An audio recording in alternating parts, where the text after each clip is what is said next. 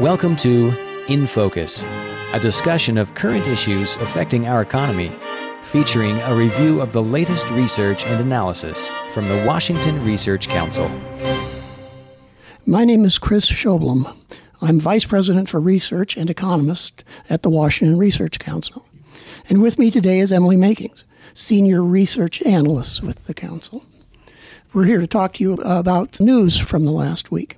On the economy, the big piece of news in the last week has been the uh, monthly employment report from the U.S. Uh, Department of Labor. That showed that in February, the U.S. gained 295,000 jobs, a very nice increase. Um, and this followed a revised gain of of 239,000 jobs in uh, January and then uh, 329,000 jobs in December. All in all, the last three months, very strong job growth.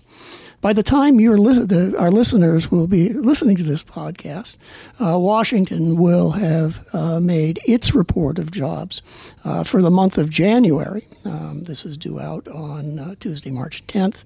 The uh, January job report for on the state level is always quite a bit delayed because of some technical issues.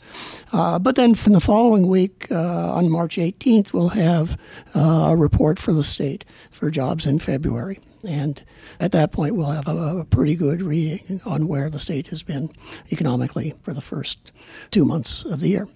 Does the state follow the national numbers at all? I mean, is there anything you can divine from national you know, numbers? It tends to follow the national numbers. I know that when the uh, that state economists, uh, when they're trying to filter through the, the initial, I, have written about uh, in the past about how the initial um, state level employment reports are prone to a certain amount of error due to the sampling, and they're subsequently revised uh, when we get a full count of jobs.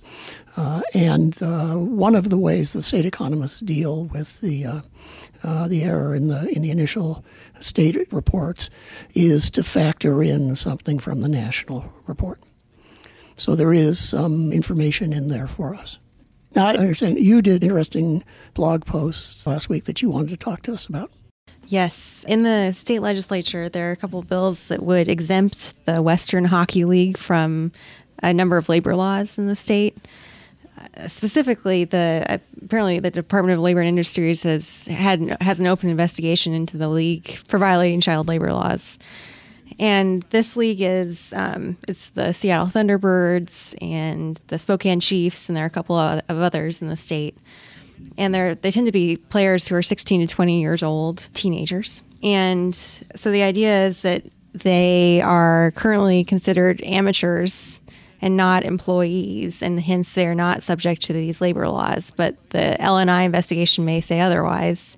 So the state legislature has is moving forward to exempt them from these labor laws. There's a bill in the House, and it passed unanimously by the House Labor Committee. And then there was also a bill in the Senate that unanimously passed was passed by the entire Senate. And there have been some statements by Democrats in the press that would lead you to, or leads me to questions about why they don't feel, why they feel the way they do about the minimum wage for everyone. One Democrat said, This is something that will maintain opportunities for our amateur athletes and help them advance their careers. But when you get to the minimum wage, um, the minimum wage increase to $12 statewide was passed um, with solid Democrat support in the House and bills that would have created a lower training wage for teenagers haven't done as well in the House, and they were opposed by Democrats in the Senate. So I wonder what the difference is, essentially, and why these athletes who are teenagers are not subject to labor laws, then why are all other teenagers supposed to be paid the minimum wage? It's an interesting uh, juxtaposition, I thought. Good questions. Very good questions. One other item that I thought I would uh, like to bring up is an issue that's been bubbling along for a while we haven't talked about before. Um, that is um, the proposal in the city of Seattle to impose a linkage fee, uh, which would be paid by developers of, um, of office buildings and apartments. This uh, last week there was a, a lawsuit filed by a group of developers challenging the linkage fee, uh, more specifically, challenging the city's decision that the uh, the linkage fee would have uh, would have minimal impacts and therefore was not would not be required to go through uh, formal review under the State Environmental Protection Act, SEPA. The linkage fee w- would impose a, a, a what I would call a tax. They continue to call a fee for particular reasons, um, of five dollars to twenty-five dollars uh, a square foot um, on new construction. Uh, money for the linkage fee would go into an affordable housing fund. Um, this was passed through the uh, city council in uh, in the fall.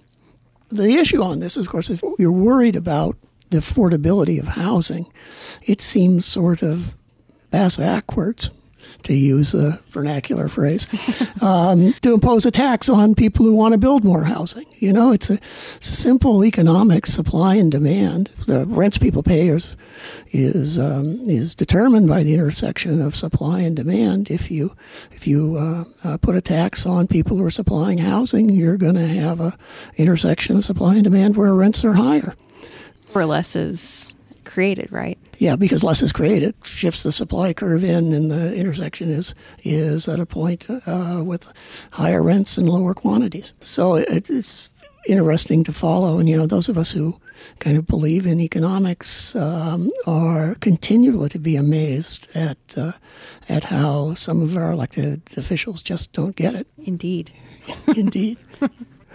um, so this has been Kriss Sjoblom and Emily Makings of the Washington Research Council. Nice uh, to spend some time with you and look forward to talking next week. In Focus is a production of the Washington Research Council, dedicated to providing timely, credible research and policy analysis supporting economic vitality and private sector job creation. Your tax deductible investment allows our work to continue. For more information, go to researchcouncil.org.